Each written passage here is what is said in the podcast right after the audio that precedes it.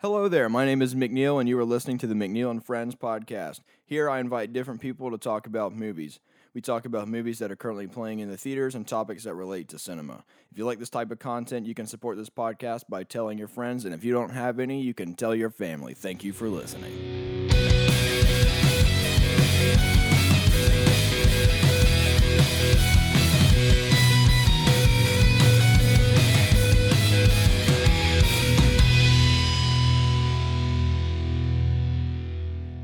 What's up, everybody? I'm here with my friend Tucker. Why don't you introduce yourself, Tucker?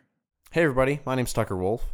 So today we're going to be talking about Star Wars: The Rise of Skywalker since it just came out in theaters a little bit over a week ago.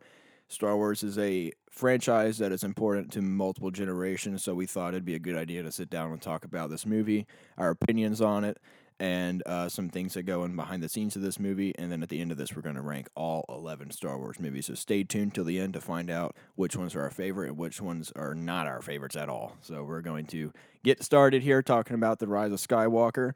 And I know that you and I have both seen it twice, so our opinions are pretty well formulated at this point. So Um, yeah, I mean, I'd like to see it again to uh, really flesh out what I think is my opinion. But um, yes, I do have some opinions on it at this So point. overall, how do you like this movie? I really enjoyed watching this movie both times that I saw it. Um, the second time that I saw it, my opinions changed slightly, and also my opinions were further affirmed. So what were your original opinions? I first time you think saw it. I think that uh, I actually really liked the plot of the film. Um, it took me a little bit by surprise, but in a good way, I think. Um, I think one of the big things that's holding it back, though, is it does force you to assume a lot of things from the opening crawl. Yeah, no, I definitely agree with that. I think the one of the main problems with this movie is that it's it moves really fast because of how much is crammed into this movie. Even like the Yeah. really small parts um, of this movie. Like there's a scene. Spoilers, by the way. This podcast is definitely going to have spoilers for this movie if you haven't gathered that already. But Yeah, so if you have Um, not seen it and don't want it spoiled, you should probably click away. go see it and then come back to Right. listen to this so that way you can hear what we have to say. So anyway, there's like a little scene where um our three main characters, Rey, Finn, and Poe, are encountering Lando for the first time. And Mhm. even though it's a small scene, there's some exposition that goes with it. Sure. It's still a major thing because you're seeing Lando for the first time. So there's a lot of things like that. They're like these little Easter eggs throughout the movie Mhm. where um, something small is happening, but at the same time, something major is happening within that small Yeah. scene. yeah. And aside from that, there are times where there's just action just moving Right. all throughout this whole Right. movie, and then it drops down to something like that that I was just mentioning previously, and that's the entire movie. So you don't really have any room to breathe. It definitely does cram a lot into two hours and twenty two minutes. That's runtime. Yep. Yeah, it definitely crams a lot into that time frame. But um, I don't think that this film really had a choice. Um, it's the bookend of the Skywalker saga, and so I think it, this movie had to do a lot of things, um, and so it had to move quickly. Yeah, I definitely agree with that. Um, overall, I really like this movie as well. I think um, it's my favorite of this sequel trilogy. I agree. I think it's got some of the best moments, even though some things are rushed. Mm-hmm. Um, but I forgive the fast pace of this movie because of The Last Jedi. And I don't want to bash on The Last Jedi too much on this podcast, but Sure. I hate that movie. I Wow. really hate that Yeah. movie. It is it is uh, I guess a spoiler for my ranking, but it is my least favorite Star Wars movie. Yeah. So the fact that this movie is or not this movie, but the fact that The Last Jedi is my least favorite movie uh, really contributes to the fact of me liking The Rise of Skywalker. Yeah, I don't think that fans of The Last Jedi will necessarily be as big of fans of The Rise of Skywalker. Yeah, that's something that's definitely happening. People that liked The Last Jedi and they liked how Rian Johnson subverted every expectation you had going into that movie uh, will definitely not like The Rise of Skywalker. Well, most likely they won't like The Rise of Skywalker. Right. And then people like you and I, who did not like The Last Jedi, will probably like The Rise of Skywalker and most likely will be able to see the flaws in the movie, but can forgive them.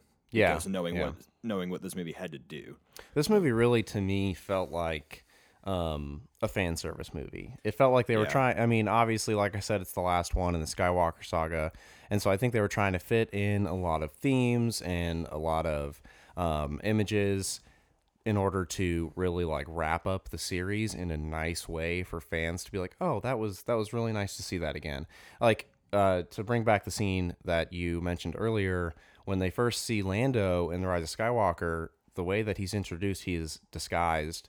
Um, actually, very similar to how Leia is in the original trilogy when she goes to rescue Han Solo. Yeah. And so even just like little images like that, um, I think were examples of how J.J. Abrams and the cast were trying to give fans just a little pat on the back. I definitely agree with that. So, like you said, a lot of this movie is fan service. Uh, a lot of people have problems with that, and Yeah. to me, I don't really understand that because it's like if you are a fan of Star Wars, you're gonna want to see the things that you want to see, Mhm. especially if it's done correct. You know, obviously, some things in this movie, you know, could have been done a little bit better, but you know, I think it worked really well. I think it felt organic, as in it was a sequel to The Force Awakens. Because I'm okay with some things being completely retconned from The Last Jedi. I was Sure. totally okay with that. But um, but yeah, this movie definitely feels like a fan service movie. Yeah, I think where people are coming from uh, when they are not a fan of fan service movies like The Rise of Skywalker, I think it sometimes can feel. You said it didn't feel forced, but I think some people would disagree with you there and say that the fan service makes it feel forced and just like they're trying to please us instead of making a quality film. I don't think this movie felt that way. I thought it was a quality film that was also pleasing to fans, um, but I can see why people would think, you know, they're not doing anything interesting with this. They're just trying to make everybody happy. Uh, Yeah. Luckily, I don't think that this movie is a victim is a victim of that. But um, yeah, So I think that even though this movie is a lot of fan service, some people might see it as a negative because they liked Last Jedi. But for Mhm. me, it's like I felt like my corner of fans of the Star Wars fan base was heard, and we were they were like, "We see that you have problems. We see that this did not work for you. Let us fix that." That's kind of how I took that. Like the fans were actually heard. They paid attention, and I thought that was Sure. Interesting. Uh, Sure. Because that's not something that always happens. Yeah. Obviously, like MCU, completely different. They're doing, for those of you that don't know, that's the Marvel Cinematic Universe. But they definitely, like Avengers Endgame, they really provide their service with fans yeah. in that Um, movie. I mean, I do feel a little bad for fans of the Last Jedi. I don't. Uh, um, I do feel bad for fans of The Last Jedi because I think there are a lot of moments in this movie, and you know, you can disagree completely with how Luke's character was portrayed in The Last Jedi. Um, and I disagree with how that character was portrayed, but some people don't. And if you did like how Luke was portrayed in The Last Jedi, I don't think you're going to enjoy this movie Definitely pretty much at all. In fact, I think there were a few moments that were like, man, that was a that was a slap in the face to the Last Jedi. Yeah, I can think of probably three or four major metaphorical middle Sure. fingers, if you will, to Yeah, the right. Last Jedi. Like um, the beginning of this movie opens up with Palpatine has been pulling the strings this entire time, Yeah. which to me that actually makes sense because it's like he was there from the beginning right. and he's been there for all these trilogies, so it makes sense. It's kind of like um, he serves as the constant villain. He's the guy that's obsessed with the Skywalker lineage. I wish that things like that were explained a little bit more because there's a clip where you see um, when you're first Kylo is entering Palpatine's like kind of lair, I guess you could call it on Exegol, and um, in the background there is like a vat of Snoke heads floating in like Yeah. a tub of water Like or whatever. Yeah, Snoke. and Yeah. so I would I would love to have more explanation to things like that. Yeah. And that's kind of what I was talking about about how this movie forces you to assume a lot of things. Um, it kind of picks up at a point where I was not ready for.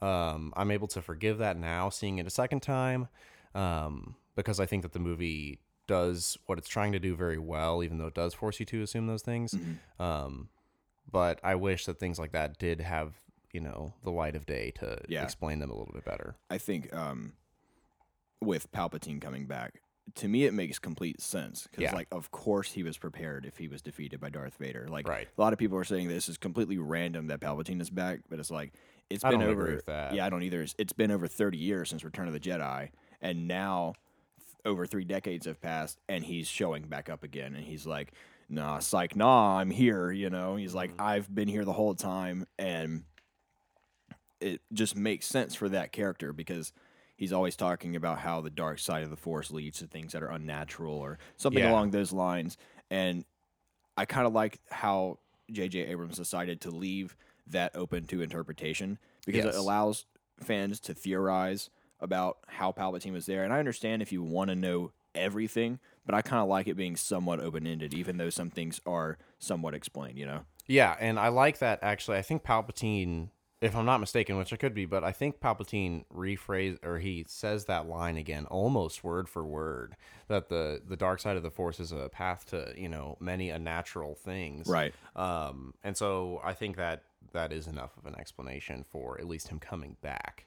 Yeah, and he also talks about in Revenge of the Sith where he was trained by Darth Plagueis and Right. he learned how to was it create life or Uh, stop someone from dying essentially, because I mean, he's trying yeah. to get Anakin to you know. that's right the creating life was the uh the theory that people had or like can Mm-hmm. he if he can stop people from dying can he prevent or can he create life you know so that was the big question there with some theories in that movie but with all that in mind that just makes sense to me why he's back you Mhm. know so I, Yeah. didn't, I didn't really have a problem with that not entirely being explained Yeah, know? no. Um, I, I, I think what I would like to be explained more is like his voice being heard throughout the galaxy. Yeah. Um, him being the puppet master. Um, him being every voice Kylo Ren has ever heard inside of his head. yeah That's a big leap to make without any foreshadowing to that.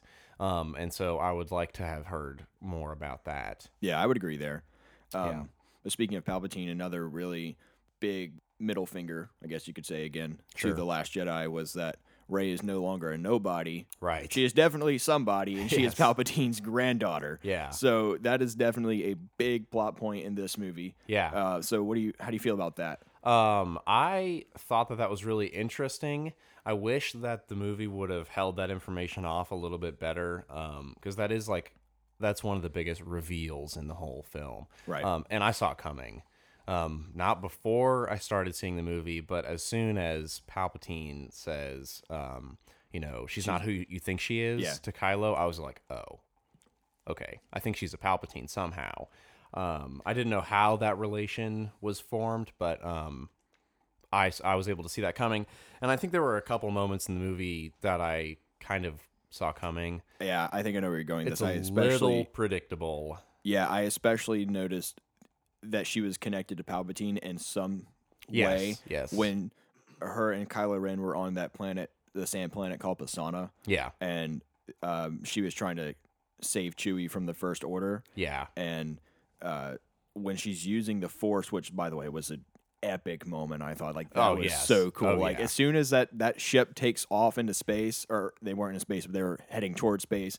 And she just goes, "Yep, nope, you're coming back down," and uses the force and drags that thing down. And I was Yeah. like, "Wow, not to like get too off track, but I think that is probably my personal favorite moment in all of Star Wars thus far. really?" I Wow. I loved that moment. It was just it it was so chill inducing yeah, and exciting. I thought it was cool, but I don't know if it's definitely my favorite moment. But Yeah. what I was saying about that scene was that when that happens, she accidentally uses lightning. And as soon as that happened, I was like, only a Sith can do that. Yeah. And the only uh, Sith, the only Sith that's around right now is Palpatine. Yeah, right. You know, because Kylo, Kylo Ren, Ren's not even really Right. a Sith Lord yet. Yeah, he's. I mean, He's, not quite there. He's just kind of a I mean, he's definitely he's definitely a Force user, but he's not a Sith. He was trained by Luke Skywalker for a little bit, and then, Yeah. then he became a.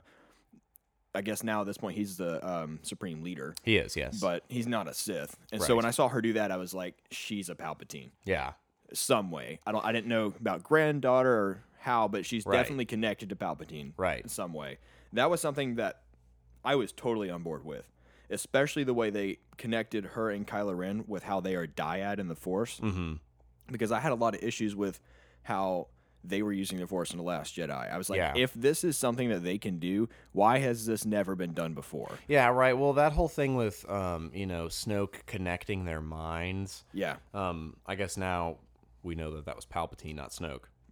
Excuse me, but um, I think I thought that that was interesting in the Last Jedi. I thought it was executed poorly, unfortunately, but I think this movie does a good job of like correcting the execution on that, and Yeah. they do use that um, tool in this movie. Their minds are still connected, but I think it was done in a much more interesting way.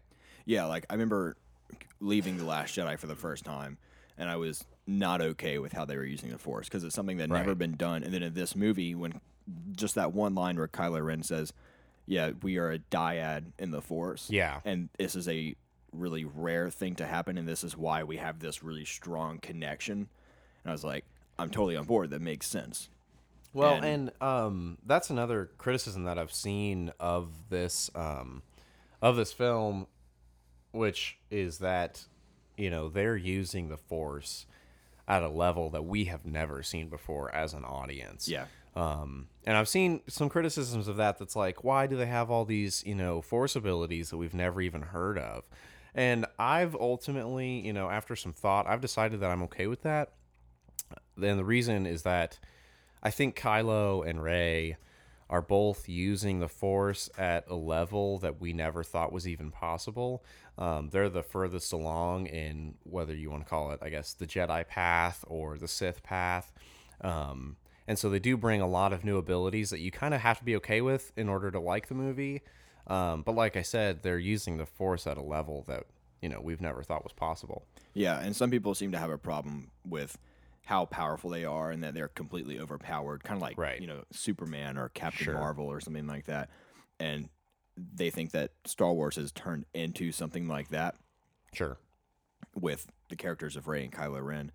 But I was okay with the explanation. The issue with other characters that are overpowered is they're not entirely explained. It's just we have to accept that they're powerful, Right. and these characters have a legitimate um, explanation yeah, as to why they have a they are so connection to each other. I mean, they are they are uh, a point in the Force that's you know never been discussed. Yeah, and some people have a problem with um, Rey being a Palpatine because it's they wonder when Palpatine had a kid, when he had a son. Yeah, I I don't agree with that criticism. I don't I don't either because it's like if he had a son, that makes sense. People have kids, Yeah. and he his kid isn't the relevant character. It's Right. Rey and Palpatine. Yeah, right. Well, and you know, movies and cinema and film in general, even down to just novel writing or anything like that, I mean, the writer has to get as close to the essential information as possible. So why would we need to know about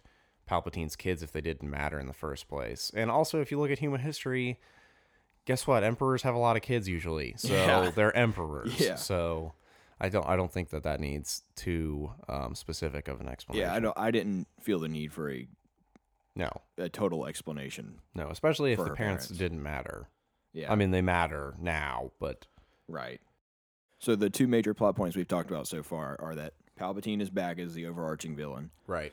and Rey is his granddaughter. Yes. What's another big plot point that you think we should discuss? I think um, there's many, but there's definitely some to. Yeah, I mean, I think uh, on- a talk third biggest plot point to discuss would be Kylo's turn to the light Mm-hmm. side um, near the end of the film and Rey's inner struggle, which we hadn't really seen this big of. We've seen her, you know, battle with who she is.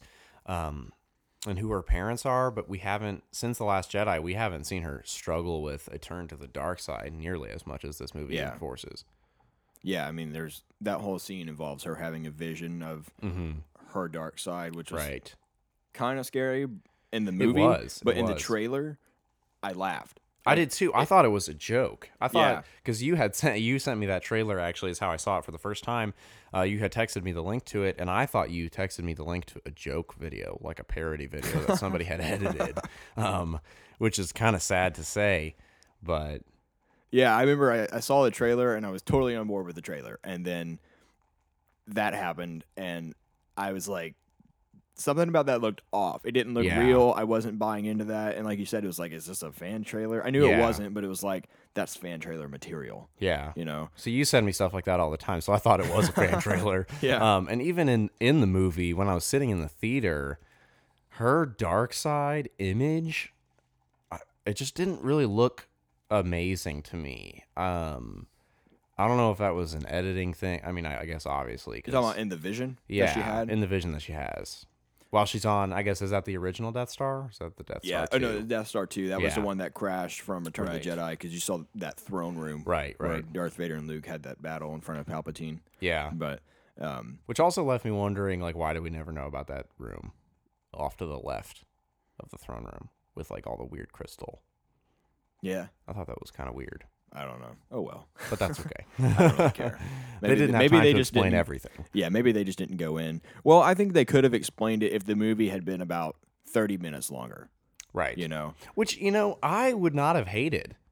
I would have been okay with that. I don't know why they didn't because Endgame is a similar movie to Rise of Skywalker as in it ended a saga. Sure. You know, it, it ended what they call well, I guess technically Spider-Man Far From Home, but Endgame essentially ended this the Infinity War saga. Mhm. And it was 3 hours and I think 2 minutes. Yeah. And, And this, this- movie has a pretty short runtime, I would say. Considering what it had to ninth do. movie in a series. That's been around for 42 years whereas Right. Endgame was a movie that ended an 11-year saga. Yeah, I, I thought that they could have done more uh, Yeah. and given us a little bit more time with the film. I think that it was a good length, Mhm. but I, I think that it could have gotten away with a little bit more. Yeah, and that's something that I think is that lands on the fault of the producers. I agree. Um, yeah. but that's something we can get into in a little bit. Sure. I kind of want to finish talking about um, some major plot points. So, like you were Sure. saying, Kylo Ren, he has a pretty big uh, change Yes. in this film. He, um, oops, he converts back to the light side, hmm and Which I love to see. and a lot of people say it felt rushed, and that's fine. People can think that, and that's totally okay. But a lot happened to him in one moment. Yeah. Like he's stabbed. He heard his mom's voice. His Yeah. mom is using her entire power and giving her life to save him. Mhm. And then he sees a, uh, I guess you could say it was a vision. Definitely I wasn't would a force call it a vision. Yeah. He has a vision of his dad, Han Solo, and that was a, um, a really, what word would you use for that? Um, I mean, it was really nostalgic in the sense that you know, obviously we have Han Solo back, um, not alive and living, but in a vision, and I I loved that whole fight and that whole moment. Yeah. Um, I don't think that Kylo going to the light side felt rushed because we've been, I mean, we've known that he's been on the fence Yeah. since his character was introduced. Even in the Last Jedi, you see him contemplating whether to shoot the ship his mother's on. Right, Leia. exact. And he ultimately does not. He is not the one that shoots the ship. Um, and I think that his inner struggle throughout all three movies is really present. So I would not say that it came out of left field or that it was rushed Yeah. or anything like that. We know that he, I mean, he has to pray essentially to Darth Vader, like once a week or whatever, Yeah. in order to like stay on the dark side in the first place. Yeah. Um, I think that moment with Han Solo was a was one of the deeper moments in that movie, Mm-hmm. and the fact that all three of those things happened just in one time. Plus, I guess you could say fourth thing was Rey healing him. Yes. You know, Yes. So all these major things have just happened to him, and it kind of makes him go, "Wow, I need to take a step back and evaluate everything." yeah. And people can make quick decisions like that. People Yeah. can make very quick decisions that are just on a whim. especially under a lot of stress and pressure. And I mean, you know, I guess we are doing spoilers, so it's okay. But that's during like probably the biggest lightsaber fight in the whole film.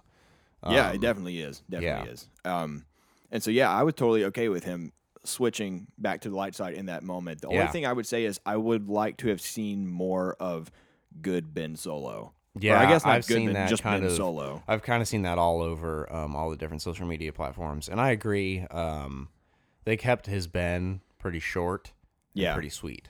But the moments we got, I really liked. I really enjoyed them. I liked seeing um, that scene where Rey was about or you think she's about to take the lightsaber to strike down Palpatine. Yes. But they use their Force connection FaceTime thingy to, for Kylo Ren to take it and just wipe out the Knights of Ren. Yeah, and he has such a Han Solo moment right there. Or Yeah. very obviously Ben Solo. It mimics what he did in Return of the Jedi when I- he walks out of that, that. building in Endor. Yeah, it really shows that he's a Solo, but he's also a Skywalker. Yeah, and I mean, touching on this just slightly, I mean that kind of gets to Adam Driver and Daisy Ridley as actors. Um, I think this is by far both of their best performances. I would completely agree. and I think they completely sold the movie to me. Um, yeah, I mean, Adam Driver as a conflicted and um, trying to make this decision with Ben Solo, I think he's so good, and I think he makes such a masterful change from Kylo Ren to Ben Solo. I mean, they they're totally different characters. yeah.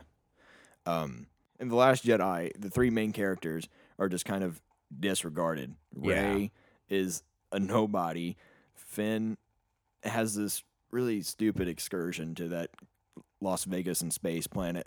I this is an unpopular opinion, but I liked that sequence. Oh my but we can get to that another time. Yeah, we don't need to talk about that at all.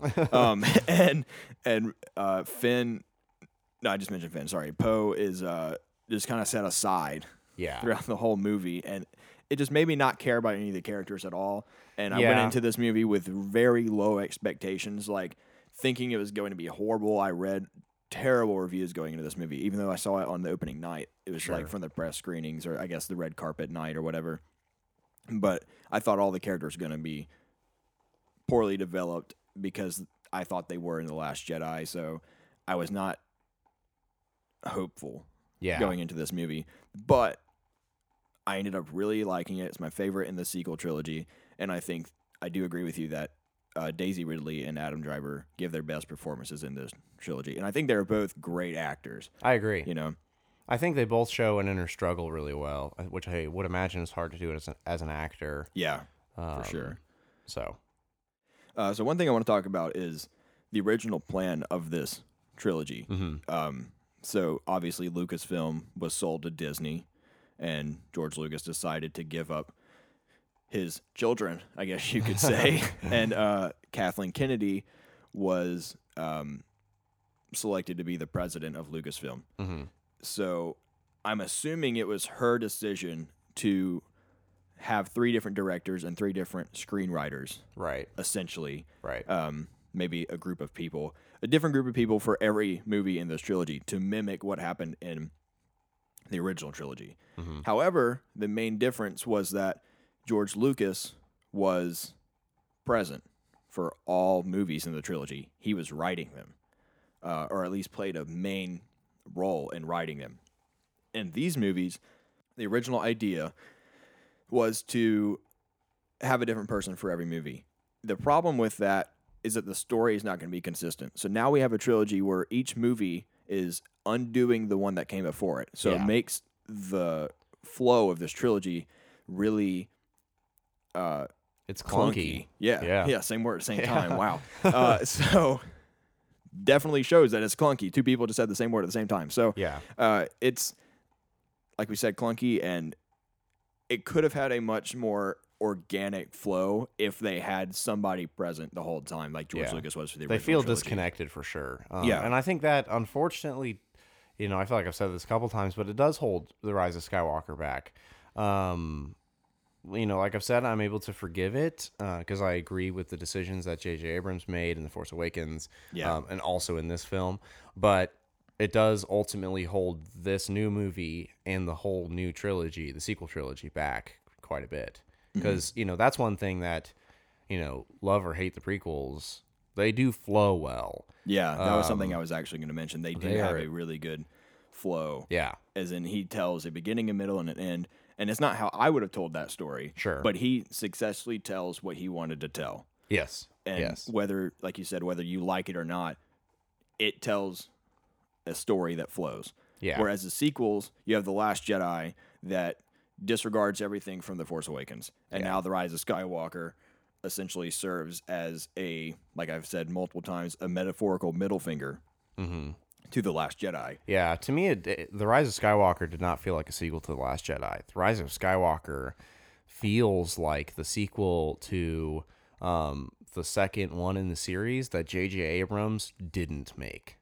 Um, it feels like J.J. Abrams was making a sequel to his imagining of what The Last Jedi should have I been. think what happened was he knew fans were upset with The Last Jedi, Mhm. and he had an original idea with what he wanted to do after The Force Awakens if he were going to have done that. Um, but he didn't, so he came back once he got the chance and was like, I got to cram two movies in one, essentially. I don't know if he had that thought, but that's what it seems like. It's like the first half of the movie is his sequel to The Force Awakens, Right. and the second half is his ending.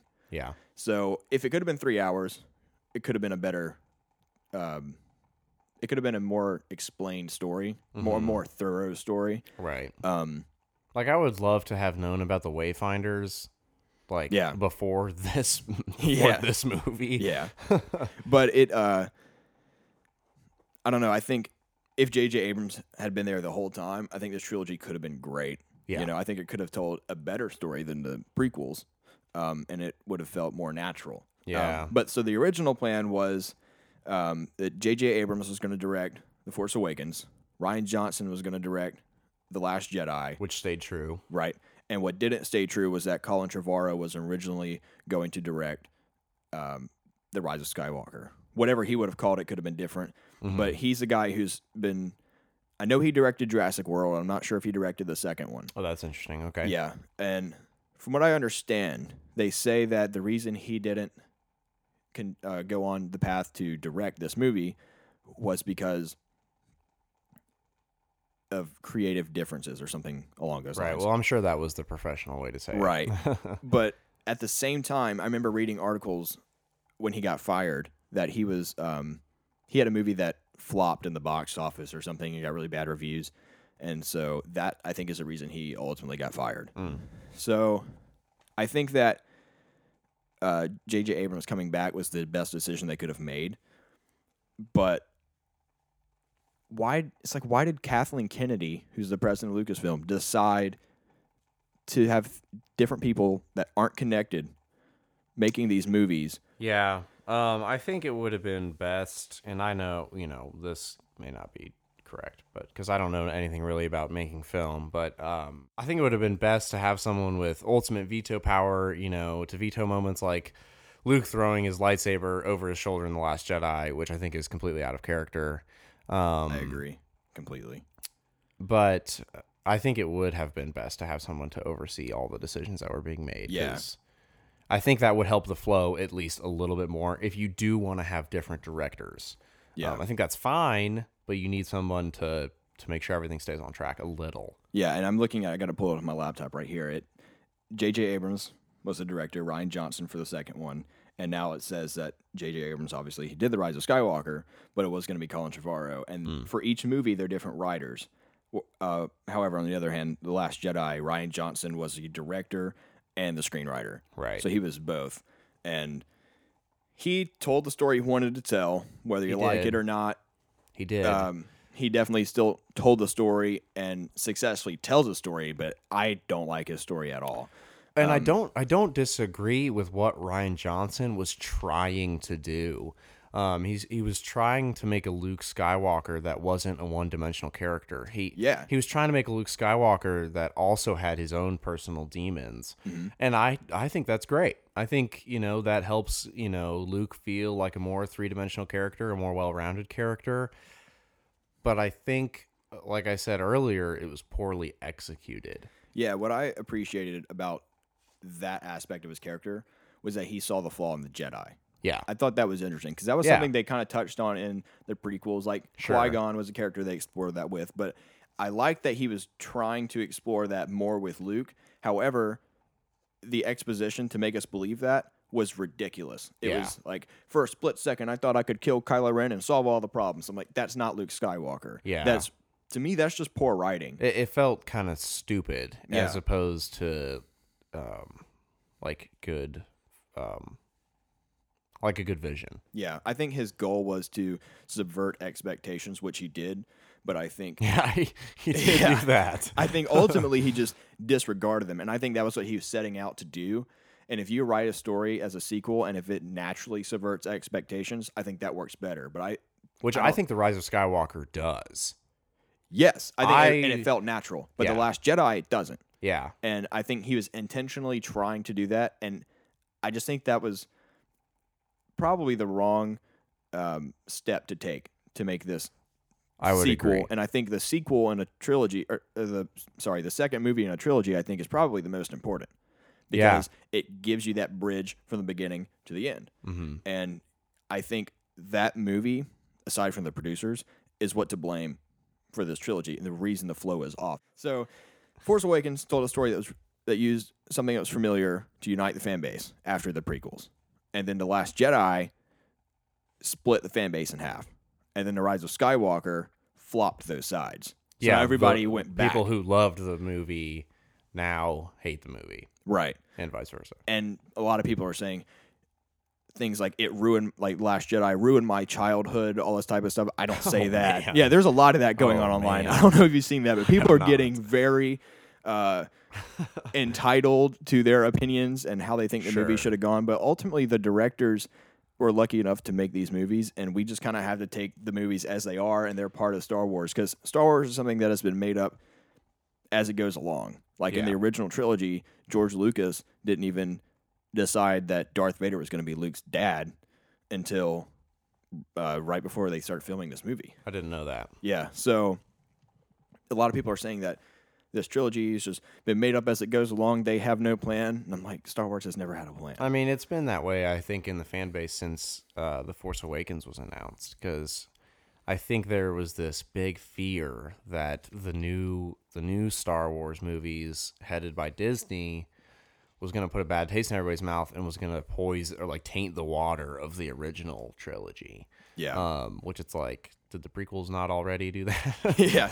But the thing I actually do admire about the prequels is that the atmosphere of those movies yes, are different. yes, I agree. And it tells their its own unique story. And I like the lore of the prequels the best. And I would argue that the lore of the prequels is the best of any of the trilogies. Yeah, people really uh, rag on the prequels pretty hard. Um, I think a little too much. I agree. I think like the Phantom Menace is a movie I think that has a lot of potential. I think it does too. Attack of the Clones is a movie that I think is like George. What were you thinking, dude? What, I think the what are you the trying to do with that movie? betrayed by CGI. That's a lot of the problems with Attack of the Clones. But I also I think Attack of the Clones should have been a movie about the Clone Wars. yeah, You know, and then Revenge of the Sith stays the, Clone way it was Yeah, for the most part. Maybe a couple dialogue issues or whatever, but I think one of the biggest downfalls of the prequel trilogy is the writing. I think that's probably one of the weakest points of Yeah. all three movies. Um, specifically, Anakin's lines just feel dumb. especially in Attack of the Clones. yeah, There's like Attack that's the where he says, "I don't like sand." right? Yeah, I he says that the sand thing, and then just- that that whole line where he talks about killing the Tuscan Raiders. yeah, It's it's it's creepy. It makes me wonder why Padme fell in love with him. You know, it's it just, definitely it's fe- weird. it feels a little weird. yeah, and I think that's the biggest problem with the prequels uh, is the dialogue. But Yeah, George Lucas crammed himself into too many jobs for the prequels. He was Sure. a writer, he was a director, he was trying to do as much as he can. And the reason I think the originals worked so well is because he directed A New Hope, he wrote it, he came up with the idea of Star Wars, which to me is incredible, but he decided to take a step back and let some other people do the directing while he can do some more of the important things. Not that directing isn't important, but some um, more vision things, correct. He he he's big uh, picture stuff. yeah, but that is also what directors are trying to do is they're the visionary Yeah. of the movie. But George Lucas, I think, was trying to make sure he could kind of oversee everything that was happening Yeah, when he can't really do that as a director. no, You know, so I think that's ultimately he, what he was trying to do, and I think that's what they should have had people do in the sequel trilogy. I you know, agree. like- I think that's what the sequel trilogy is lacking. Yeah, somebody that's there constantly. hmm Having some different people for every movie, in my opinion, is a stupid decision. Sure. Um, but ultimately, that's what they ended up doing, and now we have movies that are uh, reversing every movie that came before it, hmm and it messes up the flow. It doesn't mess up the trilogy for me. I'm just not a huge fan of the Last Jedi. You know, Uh, yeah, I like the Last Jedi in isolation. but as a movie that is part of a series or part of a trilogy or a saga, it doesn't feel good. I think it's a bad Star Wars movie. I think it tells the story successfully. It does what a movie needs to do, Yeah. but as a Star Wars movie, it sucks. Yeah. I think it's horrible as a Star Wars movie. It just completely retconned the rise. Uh, sorry, the the Force Awakens, and I just don't think that was the best decision to. Make. Yeah, I think that's unfortunate. yeah, because I feel like that movie had so much potential, and there are some.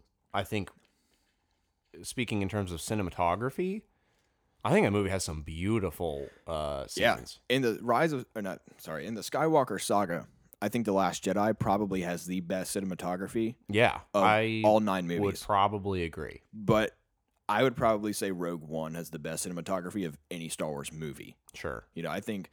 Um, that is one thing that Rogue One, which you know steps a little bit into our ranking, but Rogue One ranks pretty highly for me yeah, because it really stepped out of the box in terms of cinematography for Star Wars. It was very different, and it was Oh, yeah. well. It was well that's produced. that's my favorite aspect of that movie is the cinematography. But but yeah, I, I do think the Last Jedi is a movie that has the best cinematography of the Skywalker saga, the nine the nine movies, the three trilogies. Mhm. Um, I think really every movie in the sequel trilogy has good cinematography, but Last Jedi takes the cake there. Yeah. I will say that I wrote a review on Letterboxd for every Star Wars movie. And yeah, the which only, by the way, all you listeners, McNeil has written tons of reviews on Letterboxd. You should definitely go check those yeah, you out can definitely follow me there. more content. It's a website. You can find it on a computer, and you can also download it on an app onto your smartphone. So I wrote a review on every Star Wars movie uh, as I marathoned them leading up to the Rise of Skywalker, and the only thing positive I said about the Last Jedi was the cinematography. Yeah, I gave that movie one star on Letterboxd. really. That's it, just one hmm. star. And I, I also did that for Attack of the Clones. Everything else is at least three to five, you Okay. know. But The Last Jedi, I just I can't stand that movie. I really can't. As Yeah. a Star Wars movie, as Sure. a standalone movie, if Star Wars did not exist, this movie would be good. If to introduce me to the Star Wars world, I'd be like, this is kind of cool. hmm But it, it's the eighth movie in the Skywalker saga, and, and, it falls short. it to me it's like almost offensive because it disregards everything that I was looking forward to. And maybe Yeah. that's the problem. I was looking forward to all these answers and it didn't give it to me. But because of that one movie and some of the decisions that the producers made about how to tell a story and how there's nobody that's there consistently through all the movies, I think those are the two main problems with why The Rise of Skywalker is a movie that feels really paced or really fast paced. Yeah. You know. And- Um, yeah, but I, but like we said, you know, you and I can forgive that flaw. And there's also flaws in every Star Wars movie. Like people say things like Yeah, Kylo, I Kylo mean- Ren turned too fast. It's like, well, Luke was a farm boy and went to really quick to destroying a Death Star. yes, You yeah. know? In one film, he Yeah. he is now And destroying Leia's entire killers. Yeah, and Leia's entire planet was killed right in front of her face, and she just starts cracking jokes with Han Solo pretty quick after that. that's true. A lot of people die in A New Hope that Luke was close to, his aunt and uncle who and raised probab- him. probably billions of people. Yeah, his aunt and uncle who raised him, um, Obi Wan Kenobi, and one of his pilot buddies. I can't remember his name, but Mhm. um, they all die, and Luke's cheering. I mean, I think each I think each one of them has pretty pretty big issues. But Yeah. you know, as fans, we forgive those things because of the amazing universe that we've been presented with. Yeah, Um, and I think the quality of the plot lines in general, you Mm-hmm. know, save the save the series. yeah. I think that suspension of disbelief is something that is a really important thing Yeah. to use in Star Wars because Yeah. people don't see the flaws in the originals, and are saying that the Rise of Skywalker has these flaws that are completely unique to Right. that movie, and they don't exist anywhere else other than the prequels, and that's just not true. Like even the Force Awakens, the Last Jedi, all of them have flaws. Some of them more than others, but some of the flaws are similar. Like the flaws the Rise of Skywalker has regarding its pacing and things that are not entirely explained aren't unique to the trilogy, or not just the trilogy, but the uh, entire saga. You know, Yeah. so I just wish that's something that the fan base would acknowledge and um, would have more respectful conversations about people's opinions. And Yeah, and I mean, we probably sound like we're completely ragging on Last Jedi fans. Like I said earlier, you know, you're entitled to your own opinion, and I do feel bad for Last Jedi fans.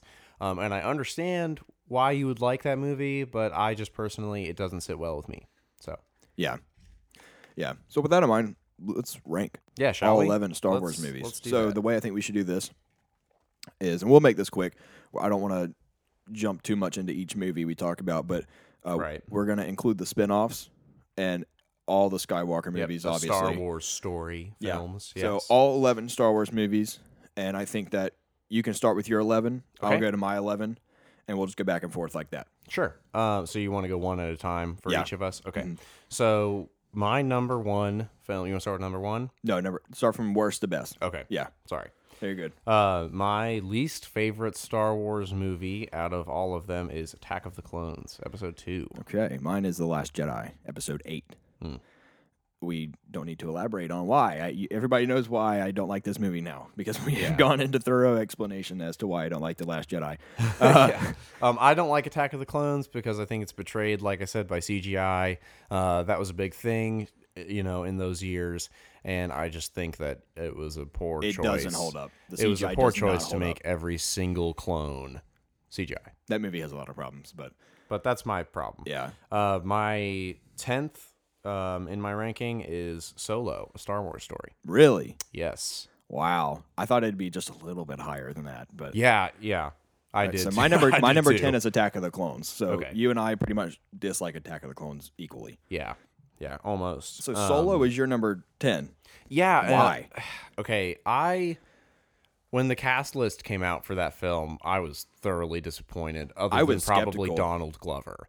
Um, I thought that he could actually pull Lando off. I was not confident in.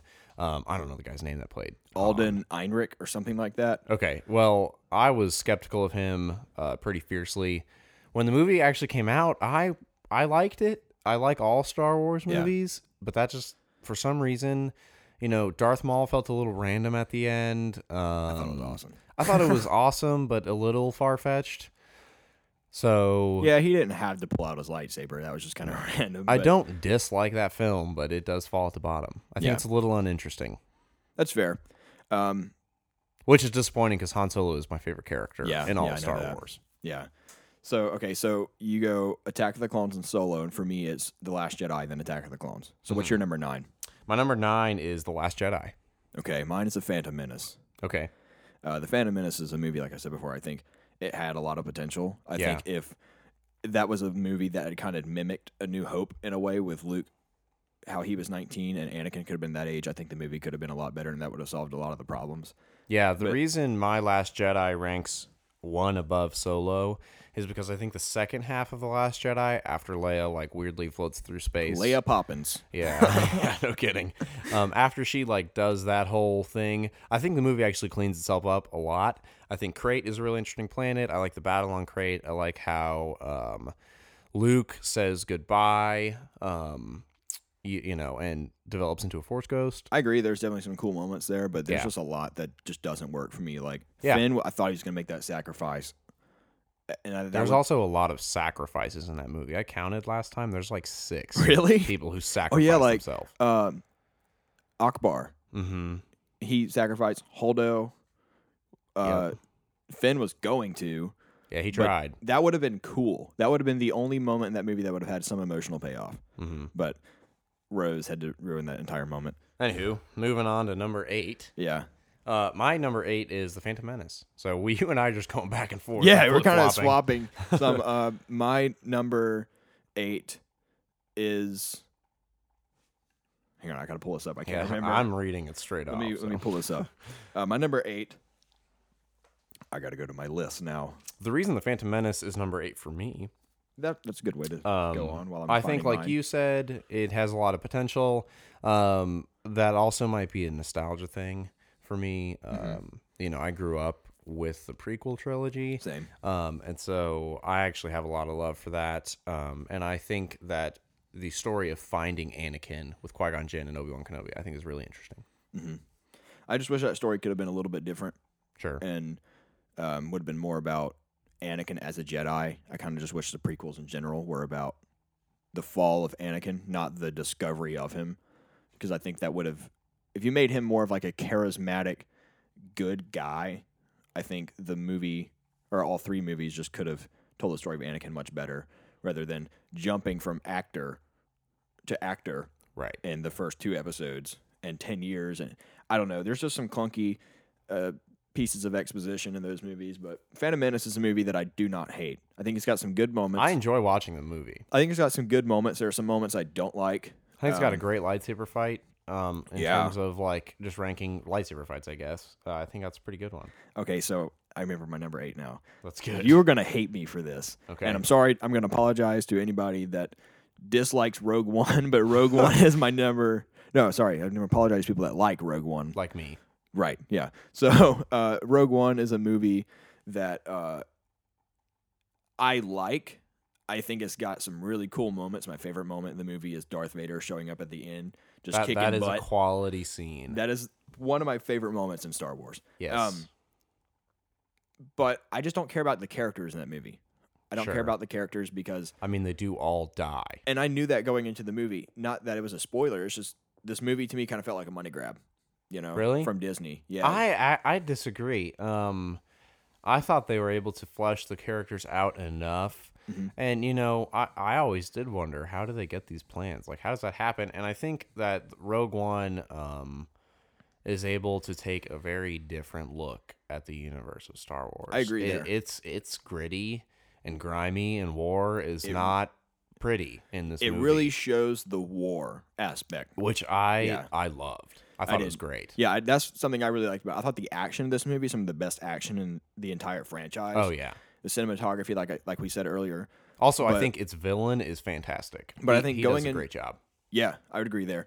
But I think the characters, like the main characters, going into this movie, I just kind of knew they were gonna die, Mhm. and that it wasn't gonna end pretty for them. Sure. And I just felt disconnected from the characters. And I'm somebody that really needs to feel some sort of attachment to a character in a movie, or else I'm just gonna be taken out of the movie completely. I think I'm just a sucker for lore, and so Yeah. this movie was able to win Yeah. me over. I, that's the thing with the prequels. There's some good lore, but there's some Yeah. characters that I like in there. Like Qui Gon is one of my favorite characters Mhm. in the entire saga, and Mhm. um, I'm able to connect with that character. Whereas Rogue One, I can't find any character in there, so I kind of become unattached to that movie, and that's why it falls my number eight. Sure. But uh, so, what's your number seven? Yeah, we're moving on to seven here. Uh, episode three, Revenge of the Sith. Really? Yes, I hate you. yeah, I know. I know. I knew you were gonna. I knew you were gonna not like that. Yeah. Um, but yeah, you know it. It is my highest rank of the prequel trilogy. I think pretty much everybody, 99% of people, could probably agree with you there. and I I did not think that that was going to be the case when I sat down to do my um 2019 ranking. Um, Your rewatch. yeah, my rewatch. Yeah. I rewatched all the films before I went to see Rise of Skywalker, and um, I was not expecting it to be that low because, like I said, I grew up with those movies. Um, Mm-hmm. I think it does a good job of showing Anakin's more.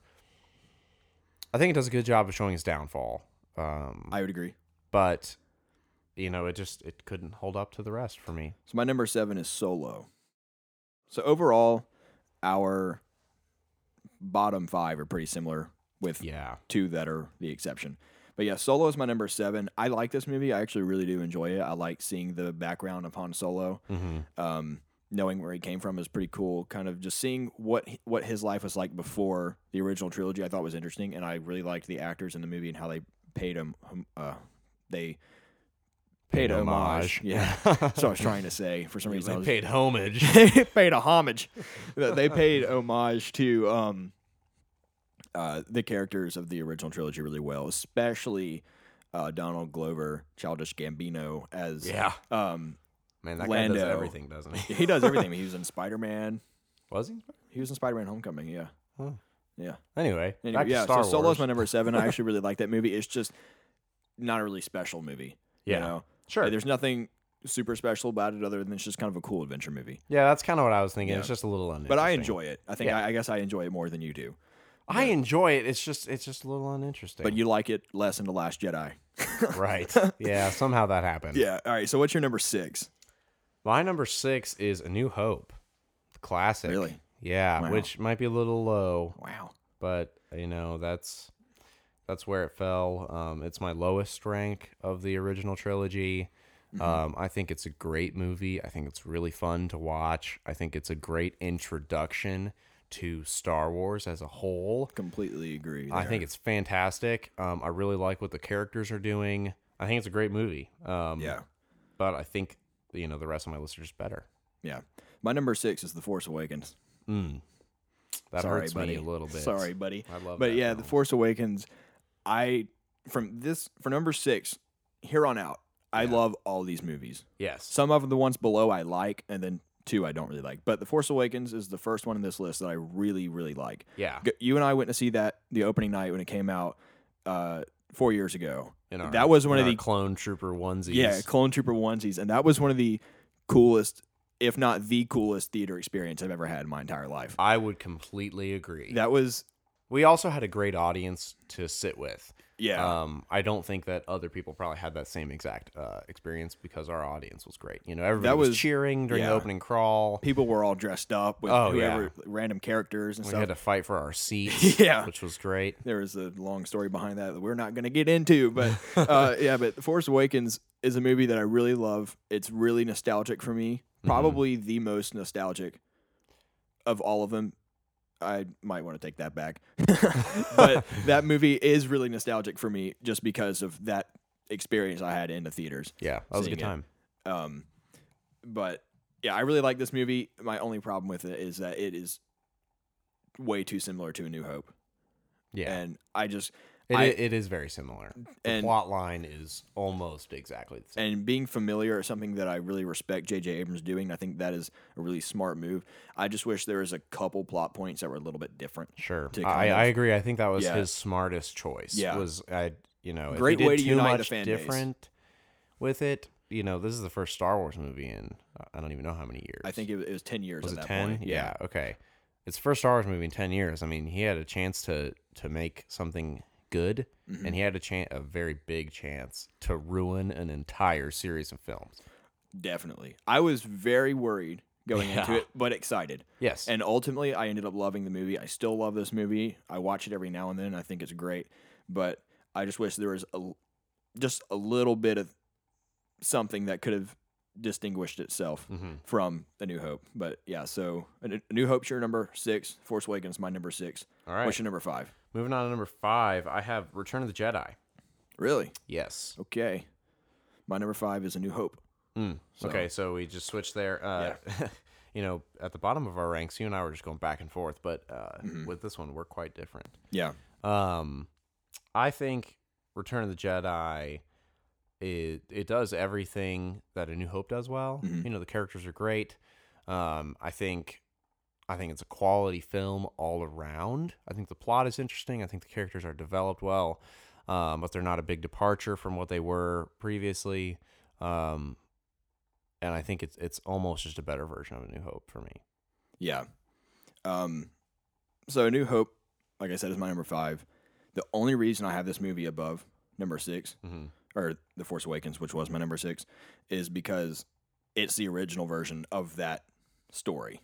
And it's the original Star Wars. And I really like this movie. When I was younger, like when I was younger than 10 years old, uh, I always thought this movie was slow, boring. I never really liked that movie until the past few years. And then I really clicked with it when I watched it um, this time around. It was the Mhm. first movie I watched and I marathoned it. I watched them in the order they were released.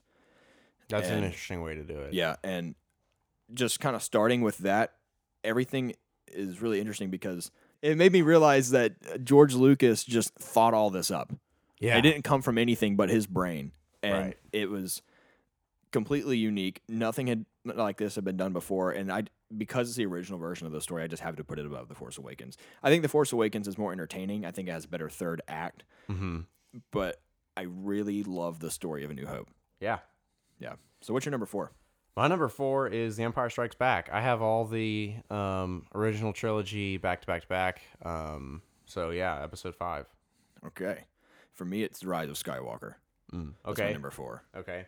Um, so, yeah, I guess- think The Empire Strikes Back is uh, the highest of the original trilogy for me, um, which was another surprise during my December Mm-hmm. uh, 2019 rewatch.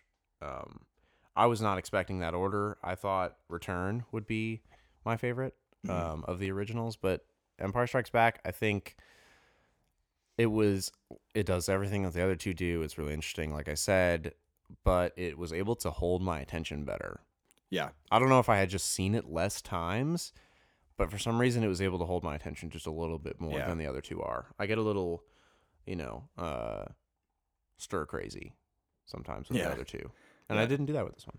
That's fair. Uh, yeah, so the Rise of Skywalker for me is my number four, and it's just because I just really liked it. It's really entertaining. Mhm. I love how it is a course correction for the sequel trilogy. yes, and it, I think it it is. serves as a very satisfying conclusion to the Skywalker saga. Mm-hmm.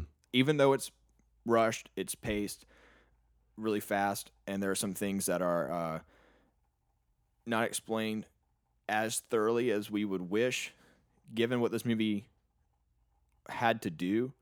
I think it serves as a very satisfying conclusion to the Skywalker saga. Sweet, You know, sweet. and there's um, not much I would have wanted done differently. mm-hmm. I just w- would have wanted a little bit more. I just would have wanted it to be longer, and I think that's why it is only number four and can't get any higher. okay. So my number four was Rise of Skywalker. Yours was Empire Strikes Back. Correct. Correct. Correct. Okay. So moving on to our top Yeah. three. Three left. Yeah. So what's your number three? Um, my number three is Rogue One: A Star Wars Story. Wow. Yeah, I, I loved that film. Um, Yeah, I know. I know like I do. said earlier, you know, it really takes a different look at the world of Star It Wars from just a, a pure war standpoint. Yeah. Um, and I think it does a great job. Yeah. I think My- it's I think it's brutal, and I think it had to be brutal. I agree. I I got what I wanted out of that movie from an action standpoint. Mm-hmm. from um, a cinematography standpoint, not necessarily from a character standpoint. But Sure. my number three is The Empire Strikes Back. Uh, I know a lot of people have this movie their number one, but yes, that is a common number one. which is fine. But I'm not a very conventional person, so uh, and that's not the reason I'm putting it at my number three. It's just I like two more better than this one. Um, yeah, don't give them away. but I one of the things that I really love about this movie is the Dagobah scenes. Really, you know, that is what I think holds it back the most. I know you and I talked about that yesterday, and I just I really like you know Yoda's my favorite character, so I'm somewhat biased there, Sure. but I mean, that makes sense then. yeah, but I really think it's interesting, especially the way I watch these in release order. Um, A New Hope starts it off with like kind of like what is the Force? It's this big mystery. Right. It's really mysterious. There's a lot of things that are just kind of unknown about it. It's just this. It's a big, it's a big mystery. It's real mysterious. shut up. anyway, A New Hope, I think, does a really good job at, you know, kind of delivering the Force in a very mysterious way. And you still don't quite understand what it is by the end of that movie, but Empire Strikes Back does a really good job at expanding it Yeah. in a way that is really cool, but still leaves it mysterious. Yeah. You, know, you right. still don't have all the answers. You can still kind of have your own interpretation, and that's what I really like about it. And I really, just really, I really enjoy those uh, scenes on Dagobah with Luke and Yoda. I think they're really cool. And then also, uh, the most obvious moment in that movie is the really iconic scene where Luke finds out that Darth Vader is his dad. Yes. You know, that's just really cool. yes. Other than Luke's still just kind of whiny in the movie, like he is in A New Hope. But in uh, Return of the Jedi, I think it pays off. yeah. And it makes sense for him to start off as whiny. He's just this farm boy is being held back. Yeah. And by then- his uh, his parental guardians, technically. Yeah, his aunt and uncle. But then by the end of Return of the Jedi, he's just like this really cool character that's really confident, you know. Mhm. And I think seeing that arc is interesting. And yeah, Empire is just a movie that uh, I think resonates with me really well, and it's my number three. So all right, top So two, Down to two here. two more. What is your number You can two? Probably guess what they are. yeah, But if people uh, have the skill of- to do process of elimination. Right. both of mine are uh, sequel trilogy films. Wow, My number that two. is controversial for sure. Yeah, it definitely is. Um, my number two Star Wars movie of all time is The Force Awakens. Wow. I, I love. By the way, I've been shouting out Owen Wilson this whole time with my wows. Yeah, you have actually. who's not in any of these films. Nope. Even close. But we're talking about movies, so it works. Um, Force Awakens to me, uh, you talked about about this a little bit earlier. Um, it's extremely nostalgic for me. You Yeah. know, I was with you when we went to see it. Um, I loved that experience, but I also just love that film. I think it was really well made. I think they had to come out of the gate with something familiar, or else people were going to hate it if they made too many jumps yeah, um, for sure. away from what has already been done. And I love, I love it. I think it's great. Yeah. Um, I think another thing that another reason you really like it is the Han Solo scene. That I Right. That Han was something Solo, that it, Han Solo is my favorite character, like I scene- said earlier, and that scene is well done. it really touched you. I remember I looked over and you were like bawling. Yeah, dude, I will not. I will not lie. I cried when Han Solo died. That it was, and then we left the theater, and you and I were in the car, and you were just like in awe from that movie. Yeah. I could tell. Like I really liked it. I really enjoyed it. But I was blown away. yeah, you were just like flabbergasted. I, I loved it. I thought it. I thought it did a great job. Also, BB-8. You know, it's his first film. I think he's a really good, Yeah. charming droid. I agree. um, I think all the characters in this movie worked really well. Like I was Yeah. sold with the characters. it was then- funny, which Star Wars should be. Mhm. Um, but it wasn't too funny. Yeah, like the Last Jedi. I think the humor in that one was more like Marvel humor. Yeah, it was definitely more like It was more mockery blockbuster humor, else. whereas the yeah. Force Awakens humor was very natural. Yeah, You know. yeah. And it's more I- like witty. And Yeah. Star Wars should be witty humor. Yeah. So my number two is Return of the Jedi. This is my favorite of the original trilogy. I really like this movie. It's uh I think the main reason I like this movie is because you start off in Jabba's palace with all the main characters that have you've gone on this adventure with through the original trilogy. Yes. And you see after like I think it takes place a year after the Empire Strikes Back, and they're just a really strong team. And Oh, I, yeah. I'm a I'm a sucker for movies that tell a yeah, really you're good, like Mr. MCU. yeah I, I really love the MCU. Avengers. Yeah, I like movies that tell stories about a team that works well together. Yeah. And this movie really does that, I think, especially with the first 30, 40 minutes, however long that scene is, Jabba Palace. And I know a lot of people say that scene is too long. It doesn't belong in the movie. It feels like its own little prequel to the actual Return of the Jedi movie. I disagree with that. I think that's a I think that's a uh, scene that fits well. I or agree. a sequence, and I, I, think say. it I shows how well. strong they all work together as a team. Yeah. Luke, Leia, Han, Lando, Chewie, C-3PO. It's fun to R2D2. watch. That is- it's, that- it's a really fun fun scene. And I just, I also really like conclusions. Mhm. I really like conclusions, and it's a really satisfying conclusion, in my opinion. And people really hate on the Ewoks too much in this movie, and the Ewoks are freaking awesome. Yeah, they are, they're they're great. they help defeat the Empire, and I don't care what anybody thinks. The Ewoks rule. Yeah, they, they are do. awesome. So They're if you don't like them, that's of the- fine. I love them. They're way better than the Gungans. Yeah, way better than Talk the- about creatures. Yeah, uh, gosh. So Star Wars fan base. Wow. uh, so yeah, but I I just really like everything about this movie. I don't really have any flaws with it other than Leia randomly saying. Uh, this, I guess this isn't a flaw with Return of the Jedi. I guess this would be on the prequels, but um, Leia saying she remembers everything about her mom, Yeah, that, and then that might be a flaw in logic, but you know, it's just it's, a Star Wars. it's a logic flaw. Exactly. That's what I'm saying. You can find all these flaws in every Star Wars movie, Mhm. and it doesn't just because there are these random plot holes. It doesn't mean I'm It's not going to rank it high. You know, Right. It's Star Wars. They're all going to have the plot holes. But yeah, so Return of the Jedi is my number two. Force Awakens is your number, number two. So our number one. one, if you haven't figured out what our number ones are already, Yeah, the big reveal here, um, the Rise of Skywalker, my number one Star Wars film of all time. if you don't like the movie, please don't stop Listening, Yeah, yeah, don't stop listening just because Tucker likes the Rise of Skywalker this much. yeah, yeah. I loved it. I thought it was great. Um, but I'm also, you know, a sucker just for hoorah moments, and this movie has some big hoorah throughout the whole thing. Uh, I, you know, say what you will about the opening crawl, making you assume a lot of things. I agree, but I I got over it. Um, I also I really like m- when movies have a big emotional connection with audiences. Yeah. And I think that this movie is all about emotion.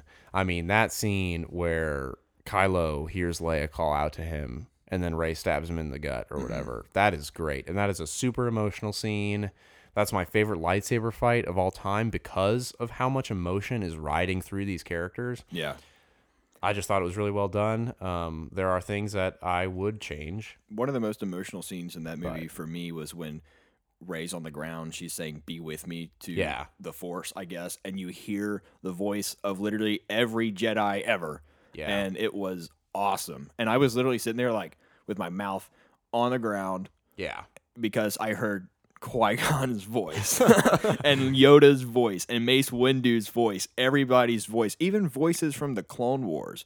You know, so Mm-hmm. I totally agree with you that this movie is definitely about emotion. Oh yeah. You know. And I I think that it it really drove home Yeah, the and it, emotion. it really paid homage to the originals, not so much Oh, the yeah. prequels, but with that moment, it did. You know, yeah, and there were a lot of scenes that just they just felt classic. Yeah. I think it was the way that they were uh, filmed, um, but they just felt like an old Star Wars movie. Yeah. which was really cool. yeah, it, it definitely felt more more like a Star Wars movie again, just like the Yeah. Force Awakens. Right. Um, but yeah, so my number one is Revenge of the Sith. And also, if you don't like this movie, don't stop listening. This is the fun. We all have different opinions, you know. Just because you like Empire Strikes Back doesn't mean it's the best. I'm not saying Revenge of the Sith is the best. It has problems, but it's my favorite. Because, Definitely has problems, but that's okay. Yeah.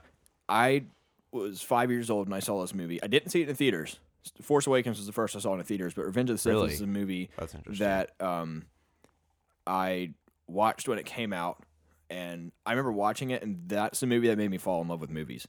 Like ever since then, I realized that movies kind of meant more to me than it did to more people. Like just the average moviegoer, they might go once every other month or something, and where you got me, I go like every day, not every day, but I go, You a, go a lot. lot. Yeah, but so um, it's so it's a pretty big nostalgia thing for you. Would you it say? is. Yeah. that's why I took it back when I said The Force Awakens was the most nostalgic for me. Mm. Revenge of the Sith is definitely hands down the most nostalgic for me. I just I really like I like dark stories. Mm-hmm. And this is the darkest Star Wars movie I would say for sure because it's Yeah. about it doesn't have a happy happy ending. Oh no, it's got pretty much the opposite. Yeah, and I, I like that. Yeah. I don't know why, but I really like that. Uh, Anakin, I I bought Hayden Christensen's performance as Anakin turning to the dark side. It does happen fast. I will say that because he's basically just like, "Uh, I pledge I mean, myself. Yeah, but I mean, Padme also. I mean, you're talking about Pad- Padme. yeah, I don't know how to say it like that. Padme. Uh, I mean, she he sees her death. He sees the love of his life die Mm-hmm. in his dreams. And people have problems with her dying from broken heart, but that actually happens. Yeah, I don't necessarily have a problem with that. Yeah, I don't either. Um, I mean it is kind of a plot convenience, yeah, sure. but She's also in childbirth, so like and you can a little bit. I don't have a huge problem with that. Could have been handled a little better, Yeah, but especially if Leia remembers her. right, yeah. it's just kind of like, you know, whatever. I forgive it. Yeah. But the lightsaber battle in this movie is choreographed really well. I think. I know you, you have problems with it, but It for is me, like, it's like eleven minutes long or whatever. I don't care. I love it. Like to me, it makes sense why they're able to fight the way they do in the prequels because they have the Force. Yeah. You know, and it just makes sense. If they're Force users, why aren't they fighting like that? Whereas you got a New Hope, they're just kind of poking each other's. Poking each just- other's what?